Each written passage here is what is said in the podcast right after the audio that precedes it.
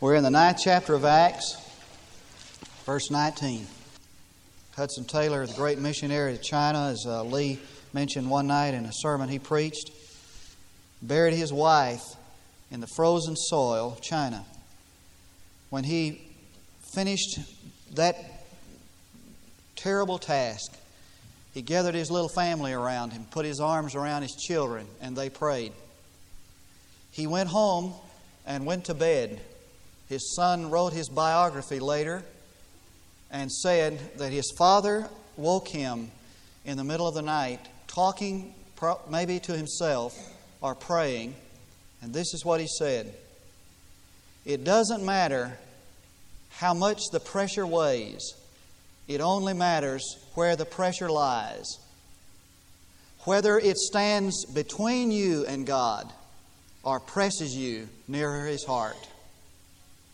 And then he heard his father sing his favorite hymn Jesus, I am resting, sweetly resting in the joy of what thou art.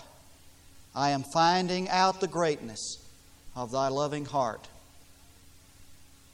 It matters not tonight how great the pressure is, it matters only where the pressure lies. I would not stand tonight to tell anybody to try to snow job somebody and make them believe that life has no pressure points. I have dealt with people today who have dealt with deep pressure. I would not try to convince you of the song we sing. We sing these dumb things like, Oh, what a beautiful morning. Oh, what a beautiful day. I've got a wonderful feeling. Everything's going my way. Has that ever happened to you? I mean, has today, everything gone your way today? You asked my wife when she ran out of gas today if everything went her way. Uh, has everything gone your way today? That's a dumb song. And uh, I suppose that there are no days that everything goes our way. Oral Roberts says to expect a miracle. Robert Schuller talks about possibility thinking. Norman Vincent Peale says to think positively. I heard a guy say not too long ago, I think he might have something. He said, Sometimes somebody needs to stand and tell us to think pessimistically. He said, Somebody needs to stand and tell us that the miracle might not happen. That Murphy's Law may apply to you. I mean, if something bad could happen, it will. I mean, somebody needs to stand and say to us, he said, sometimes life is filled with disappointments and your day may go sour. For when we're expecting it, we're prepared for it. So I'm not here tonight to tell you that life has no um, disappointments, that everything's going your way. But I am here to tell you how that the pressures that come can press you nearer the heart of God. Someone said that there are three stages that we go through in the Christian life. Stage one is, man, this is easy. Stage two, man, this is difficult. Stage three, this is impossible.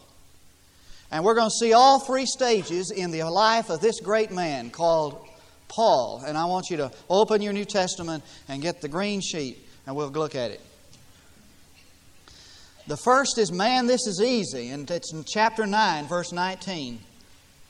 Now, for several days, he was with the disciples who were at Damascus.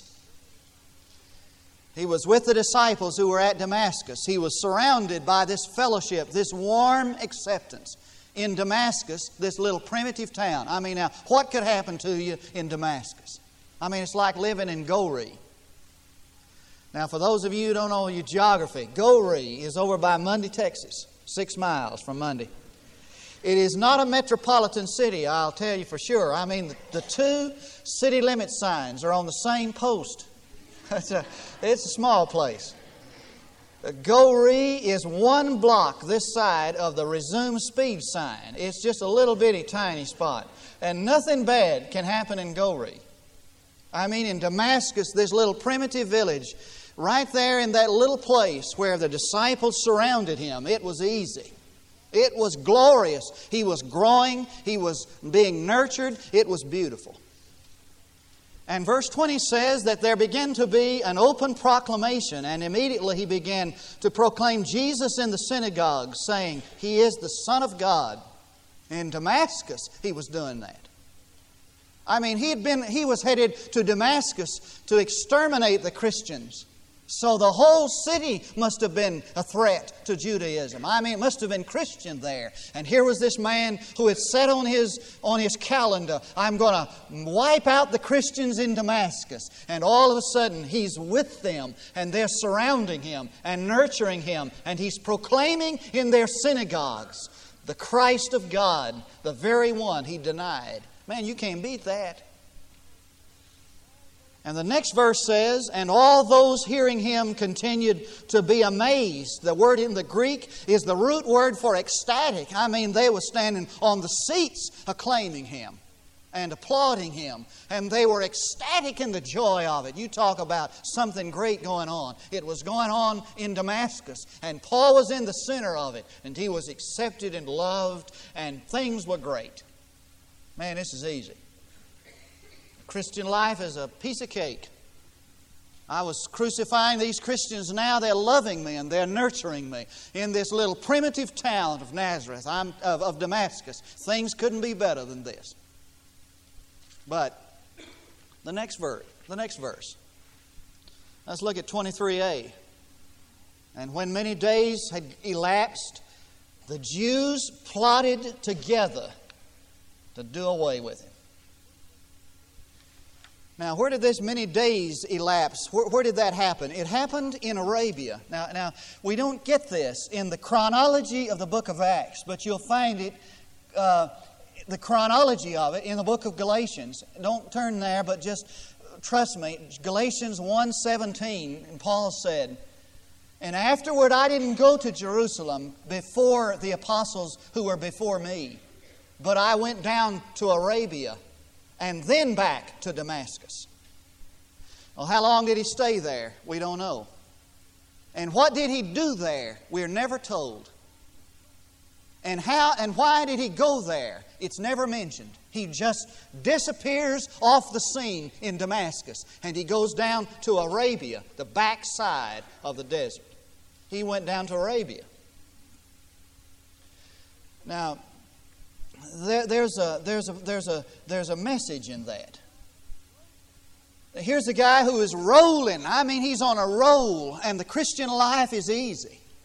Everybody accepts him, everybody loves him, and with power he's proclaiming the gospel. And all of a sudden, the Jews plot to kill him, and he's stuck off down in Arabia all by himself. Sanders has a marvelous book. Um, called Robust in the Faith. And this is what he says about it. Listen to me, and I want you to hang on every word of this. He said his conversion and absolute dedication to Christ was followed by a period of seclusion in Arabia. God is anxious. Now, if you want to hear something, I want you to hear this. God is anxious that his children get a good education. Every man he has used has had a course in the University of Arabia a wilderness training. Joseph, Moses, Elijah, John the Herald, Paul, Bunyan, Morrison, Judson, even the divine Son himself in the days of his humanity. These are a few of the distinguished graduates, but the fees are large. The course severely high, the discipline exacting, and many don't keep it up but drop out. The marked results are broad perspective, steady nerves, keen insight, and eyesight. There come utter dependence on God, utter independence of man, childlike simplicity, warm sympathy, and deep humility. But the highest degree goes to patience, the rarest trait of all, most godlike, hardest, and longest to acquire, God has no shortcuts in His training. Now, there's some of you here tonight who are in Arabia. I mean, it's like a desert where you are. There's no growth, there's no greenery, there's no grandeur. You're in Arabia.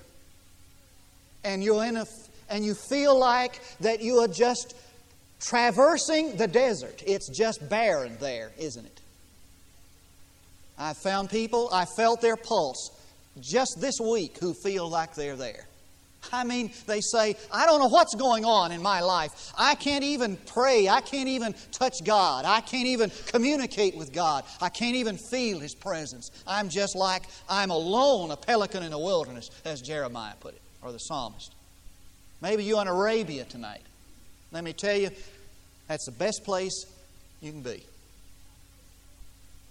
When you come to the end of yourself, to the end of your rope, and there's nowhere else to go, you're in the best spot because God then is able to use you. You better thank God for Arabia's. For in the steady and silence of Arabia, the most profound things that God ever teaches are taught. Not in the humdrum of the city, not in the busyness of, of everyday life, but in the desert experiences of the Arabias. Now, I um, introduced a concept to some. Most of you knew it, but some of you didn't, called brokenness. Not everybody receives that concept. Uh, I don't think too many people know this, but I have, every time I've introduced that concept, somebody re, re, rejects it, rebels against it. I get these letters, you know, from people. And they talk about, you know, this is a this is a, a wrong approach. This is a negative approach. It's not a negative approach. There's never been anybody used of God effectively and to the maximum that has not had some Arabian experience. As one, one put it, a bold and deathless, uncompromising, uncomplaining, embrace of the cross and an eternal unfaltering looking unto Jesus who is crucified. The death of self. And that's what happened to the, the apostle. Um, how can you come to the end of self, the death of self, when you're being acclaimed in, in Damascus, when everything's going well? And so he disappeared to Arabia. Now he's coming back. There's a return to activity, and you look in the green sheet. Verse 23b to 31. How was he received when he got back? Now, you'd think that everybody's just going to welcome this guy back. Chapter 19, verse 23b. And when and when many days had elapsed, the Jews plotted to, to, together to do away with him. But their plot became known to Saul. By the way, would you jot this down in the flyleaf to look up 2 Corinthians 11 32? And I, I want to read that to you. Just listen to this. 2 Corinthians 11 32 says, In Damascus, the, look, in Damascus, the ethnarch under Aretas, the king was guarding the city of the Damascenes in order to seize me. Now, now, here's the plot. Here is the Apostle Paul down in Arabia, and the, the mayor of the city of Damascus, this Jew, was plotting to kill him when he got back in town. That's pretty good reception, wouldn't you? That's, you know, that's really welcome you home. Big banners, you know. Come on in, we're going to kill you when you get here, you know.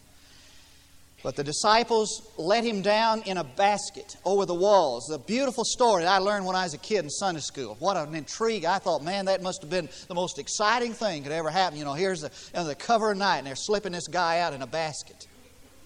I've come to believe that that wasn't such an exciting thing for the apostle. Here was one of the 70 top judges in, in all of the world, and he was crammed down in this basket in shame, being let down over a wall to spare his life. Let me tell you something. Being a Christian is no cloud nine experience. And how did the Christians receive him? Look at verse 26. And when he'd come to Jerusalem, he was trying to associate with the disciples. And they were all afraid of him, not believing that he was a disciple. What if Charles Manson walked into this auditorium, and you know who he is, don't you? What if Charles Manson walked into this auditorium tonight, walked down this aisle, and said, I'm a believer, a Christian. I want to live in Durant, and I want you to receive me. How many of you would? Here was this man of God who had become the greatest man to walk the earth outside of Jesus. just wanting to associate with the Christians, and they would not. And somehow I wonder just how many people are just like that. I wonder how many folks were here this morning, sitting in this auditorium, who would just love to belong, who would just love to be received. And we're skeptical of them. I mean, even the Christians refused him, even the Christians rejected him, and they were afraid of him. And if it hadn't been for Barnabas with his arm around him, and old Barnabas is there, son of consolation, puts his arm around him. He says, Hey, this guy is authentic. It's time to say something about you, Barnabases, that are here. How, how I pray that your, your tribe will increase. In order to be, let me say parenthetically, in order to be a Barnabas, you need three things. First of all, you need a vision to see what people are to become. Was it Michelangelo who said that he just took this piece of marble and he knew that there was an angel in there desiring, wanting to be released? Barnabas is a person who can see others who, who have an angel enslaved inside of them, wanting to be released. Somebody who can, has a vision to see others as they are to become. Barnabas. Secondly, you need to be a person who is deaf to public opinion because public opinion will reject the Sauls of the world. Public opinion will tell you that this is not a good idea for you to become associated with that riffraff, that trash. And then, thirdly, in order to be a Barnabas, you need to have determination to stay there regardless. Verse 29 talks about the Hellenistic Jews, these Jews who had a Greek background. And he was talking and arguing with the Hellenistic Jews, but they were attempting to put him to death. But when the brethren learned of it, they brought him down to Caesarea and sent him away to Tarsus. The Hellenistic Jews rejected him. Pressure that is pressing him closer to the heart of God. And what about the church? Let me tell you about the church. Look at the next verse. So the church throughout all Judea and Galilee and Samaria enjoyed peace. I mean, um, we sure are glad you got out of town, Paul, because things are a lot better without you, pal. Um, you know, sometimes I uh, leave a church and I, I, go to another church and I, I call back or I, I, watch their bulletin hoping that they're just doing terrible. You know, they can't get along without me. just hoping that they'll just be so sad that, you know, things are just terrible without me there. You know, I've found they get along great. They've just done better, really. And can you imagine this Apostle Paul, you know, and, and they sent it, maybe they're just sending out messages, hey, Paul, we're doing great down here since you left. we're just doing fantastic since you're gone. Pressure that's pushing him nearer to the heart of God. And the scripture says that, and there is a, there's a strange absence of this man. He's not mentioned again in chapter 9. He's not mentioned again chapter 10. He's not mentioned again in chapter 11 until verse 25. And Barnabas sets out to find him. They've lost his address. And he finally finds him over in Troas. That's the picture of this man who started out so well. Things got rough. I mean, impossible. Any of you there tonight? or we do a terrible disservice to mankind when we tell them that when you become a Christian, all your problems are over. Now, there's some applications. I want to get these and then I'm through. Application number one in our growth in Christ. I want to spend a little time here. I got some extra time. In fact, the clock's unplugged. Time stands still. That's what you're thinking. It's just never going to get over. Application number one In our growth in Christ, God does everything possible to stop the energy of the flesh. Can I say that again? In our growth in Christ, God does everything possible to stop the energy of the flesh. You know what God wants more than anything else in us? He wants that word we talked about, young people upstairs tonight. He wants us totally abandoned to Him. And so he takes away those things that we hold dear to our in our hands in order that he'll be all that's left. I can promise you that from experience. The best things in life can only be seen when the light of God shines alone. And so he dims out all these other lights until that light shines alone. I'm one of those Jews who escaped Germany, says Abraham Pollock. I thank God for all the strokes with which I was driven from darkness to light. Listen to this man's testimony. It is better that we arrive beaten and bleeding at the glorious goal than that we, law, than that we decay happily and contented in darkness. As long as things were all right with us, that is the Jews, we did not know anything of God and the salvation of our souls and the world beyond. Hitler's arrows and our misery have led us to the innermost heart. We have lost our heavenly home, but we found we've lost our earthly home, but we found the heavenly one. We've lost our economic support, but won the friendship of the ravens of Elijah. On the bitter ways of immigration, we have found Jesus, the riches of all worlds. And God will do everything He can to do away with the energy of the flesh. God will do everything He can to bring you to a total abandon to Him. That's what He wants. And I've heard some of you pray for your friends. Take everything away from his life that he depends on, that he glories in, that he rejoices in, so he'll be totally abandoned to you. Take it all out. Take it out of his hands. Take it out of his life until he's totally left to you. I think God wants that in my own life as well as yours. For so much of what I do and so much of what you do is in the energy of the flesh. And there is no success that in that. There is no power in that. There is no promotion in that. God wants us totally abandoned to Him. God wants us to trust Him for the resources to go on the mission trip. And so He may just flat out give us nothing till the last day. God wants us to trust Him for the resources of this building. Uh, the, the, the promotions, that's fine and well, and we should do them. But somehow I sense that God wants to bring us to an abandonment to Him only. Maybe that's why we haven't succeeded so well.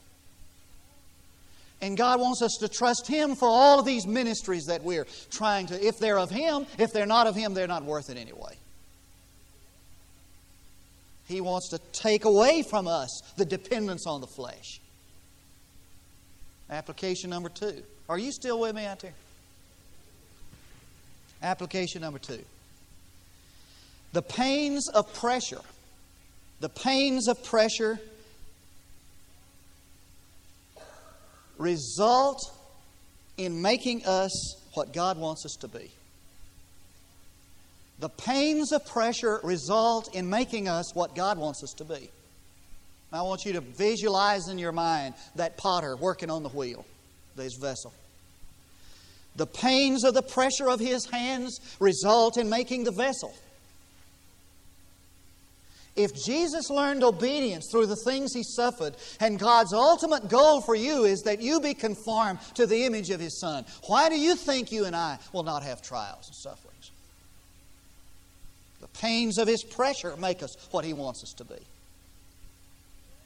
It's not our successes, it's not the glory uh, uh, of, of success, it's the pain of his pressure. Number three. Everywhere pressure is applied, that is where our uniqueness is found. Now, I took a little class in woodworking in uh, high school, and I can promise you that my my uh, product that I made, that little those little things I made, they were unique. They, I mean, they could look at those things. We put them on display, you know, at the end of the year, and they could walk by and say, "That's a Tidwell right there." I mean, uh, you talk about a Rembrandt and a Picasso. They look at that and say, "That's a Tidwell." Nobody had anything look like that. It was a unique thing. And I discovered, you know, and putting that uh, stuff on those lays, you know, haven't didn't do anything. I've never done any woodworking before. I've, done, I've not done any woodworking since on that. Really learned a lot. Learned one thing that where you apply the pressure is where that product is unique. Every board looks alike except where you apply pressure. You ever notice that? Profound thought in it. I mean, every two before looks alike except where you apply pressure. Where God applies pressure in your life is where you're going to be unique. If He begins to apply pressure in the area of witnessing, it'll be where you are unique. It'll be in witnessing. If He applies pressure in the area of faith and trusting God day by day, that's where your life will begin to take on a uniqueness. If He begins to put His finger down on some habit in your life or some thing that you're dealing with in your own life, where He puts His fingers, where you're going to be unique. Where God's finger is applied, where God's hand is applied, where the pressure comes down, is where you have a uniqueness that's straight from God. It's a beautiful thought.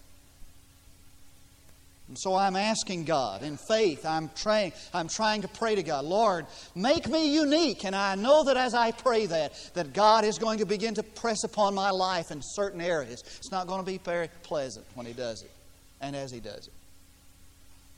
Application number four. By the way, let me say, and, and, and let me digress a little bit. I must say that the Apostle Paul, who was transformed on the road to Damascus, and we talk about that a lot, man, that God arrested him and transformed him on the Damascus road. Let me tell you where God transformed him. He transformed him in Arabia. Now, salvation and redemption came on the road to Damascus, and he was turned around in his life's values and pursuit. But let me tell you where God made this man. He made him in Arabia. You think about that a little bit. And the fourth application, I'm through, is that pressure, pressure is the evidence that God is at work in our life. You know, you know why some people can thank God, you know, for trials and disappointment and difficulty? I mean, they just praise God in any way. In all things, they praise Him because they know it's better than to be ignored or left alone. They know that the very fact that the pressure is there is the fact that God is at work in their life, that God is moving, that God is doing, that God is active. And that's worth whatever it takes. That song we sang. I wish we'd have sung that tonight. Whatever it takes for me to be, Lord, whatever you want me to be, that's what I want to do, whatever it is. It's not the words, but it's close enough. Let's pray together.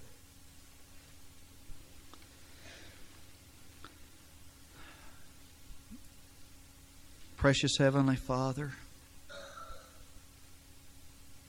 Holy Father, Holy God, we know you tonight as a Father. So we come to you like children. We know you as a shepherd. So we come to you as a sheep. We know you as a king. So we come to you as a subject. Father, teach us. Shepherd, lead us. O King, command us. And take away, Father, take out of our life all that we depend on, we trust in, that work of the flesh. And let us look up and see Jesus only. Oh, I pray, Father, that we can experience, we can begin to experience the Spirit filled life, the life of faith, the life of submission, the life of the death of self. I pray that you'll work in Arabia in us. This is my prayer in Jesus' name. Now I sense there might be a need for a public decision, so we give invitations. One invitation is to come trusting your life to Jesus. I know there are people here tonight who are unsaved. you're lost. If you died tonight, you'd go to hell. You'd be separated from God from now on. You've never accepted Christ as your personal Savior. I know there's some people like that in this place. And I want you to be saved. God wants you to be saved. Jesus wants you to be saved.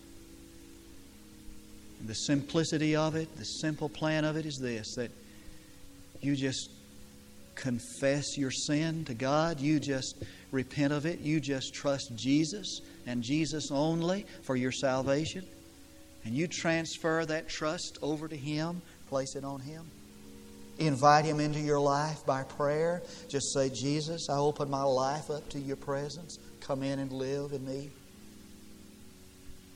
I know there's some here tonight, probably, who like to come and place their life in the church and serve God with us. And this has kind of been on your mind and heart. You've been praying about it. Or maybe you just need to come and say, I just need a fresh beginning, kind of a new start. I've been under the pressure, the hand of God. I've been hating it. Now I realize perhaps God is moving me to a new place life and living. Let's stand and sing together. We invite you to come.